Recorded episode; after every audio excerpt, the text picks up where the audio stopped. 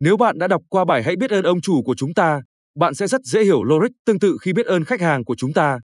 Với những người làm việc trực tiếp với khách hàng và nguồn thu của họ cũng đến trực tiếp từ khách hàng như bán hàng, tư vấn theo giờ và các hoạt động giải trí, thì khách hàng sẽ vào vai ông chủ. Nên cũng tương tự như ông chủ, việc khách hàng chọn lựa sản phẩm, dịch vụ của chúng ta giữa muôn ngàn sản phẩm dịch vụ khác là đặc ân rất lớn và mang nhiều tính may mắn hơn là chất lượng vượt trội và sự khác biệt có một không hai mà chúng ta hay ngộ nhận. Đúng, có thể bạn khác biệt, cũng có thể bạn độc đáo nhưng việc bạn nghĩ rằng chỉ mình bạn làm được như vậy có phải tự tin thái quá không? Xung quanh chúng ta có biết bao con người với biết bao trái tim nồng nhiệt và khối óc tài ba, nên thật quá tự phụ khi cho rằng không ai trong số họ làm được như bạn. Núi này cao còn có núi khác cao hơn. Thật sự rất có thể sản phẩm hay dịch vụ của họ còn tốt hơn bạn gấp mấy lần. Có chăng sự đắt hàng đắt khách của bạn chủ yếu đến từ cảm tính của khách hàng? Có thể họ thích bề ngoài của bạn, có thể họ thích nhân cách của bạn, có thể họ thích ý chí vươn lên của bạn hay cũng có thể họ thích ủng hộ người mới tiến tới thành công trong khi sản phẩm hay dịch vụ của bạn có thể chỉ nằm ở mức khá chứ chưa gọi là tốt. Đó là lý do tại sao một số sản phẩm hay dịch vụ chả có gì nổi bật lại được mọi người đổ xô đi săn lùng. Đó cũng là lý do tại sao khi chuyển sang bán sản phẩm khác, một số người vẫn gặt hái được thành công tương tự. Đó chính là mãnh lực khi được yêu thích. Rõ ràng với những nghề tiếp xúc trực tiếp với khách hàng, việc xây dựng hình ảnh cá nhân để được yêu thích còn quan trọng hơn chất lượng sản phẩm hay dịch vụ.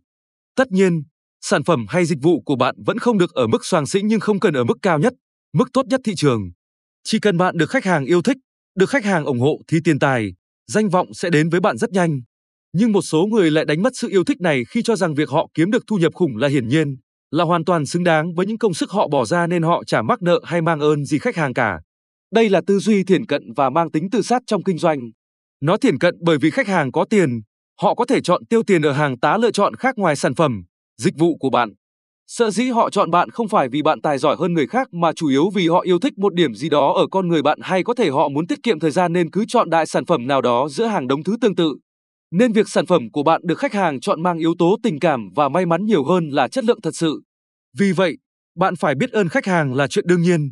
Kế đến, suy nghĩ vô ơn sẽ hủy diệt việc kinh doanh của bạn. Thật là ảo tưởng khi cho rằng khách hàng sẽ phát cuồng và không sống nổi khi không dùng sản phẩm, dịch vụ của bạn.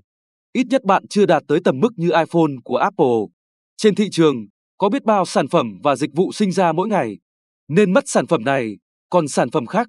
Chả có gì khiến khách hàng phải lo âu, buồn giàu cả. Ngược lại, họ sẽ rất vui khi tẩy chai sản phẩm và cạch mặt con người vô ơn như bạn. Xin hãy nhớ rằng, ai cầm tiền người đó nắm kèo trên. Nên chả bao giờ có hiện tượng khách hàng phải lệ thuộc một công ty nào cả. Ít nhất bạn chẳng ở vị thế của công ty độc quyền để đòi ngang cơ với khách hàng.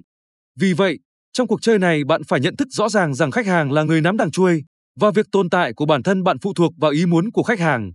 Nên thay vì tỏ thái độ chẳng ai nợ gì nhau, hãy thừa nhận thực tế rằng bạn nợ khách hàng rất nhiều.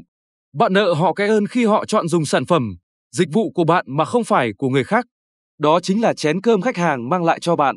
Cho nên, hãy kính trọng khách hàng và tỏ lòng biết ơn sâu sắc sự ủng hộ của họ. Hãy dành sự tự phụ, tự cao tự đại với bất kỳ người nào khác chứ không phải khách hàng. Họ xứng đáng được chúng ta tôn sùng như ông chủ vậy. Một lần nữa, hãy biết ơn khách hàng tận đáy lòng. Hãy cố gắng giữ vững sự yêu thích của họ, quan tâm đến khách hàng nhiều hơn, dành thời gian lắng nghe góp ý của họ nhiều hơn và không ngừng cải thiện sản phẩm dịch vụ để đáp ứng nhu cầu của họ tốt hơn. Cuối cùng bạn hãy nhớ rằng khách hàng đã nâng bạn lên được thì cũng dìm bạn xuống được cũng giống như ông chủ nhận bạn và làm được thì tất nhiên cũng sa thải bạn được.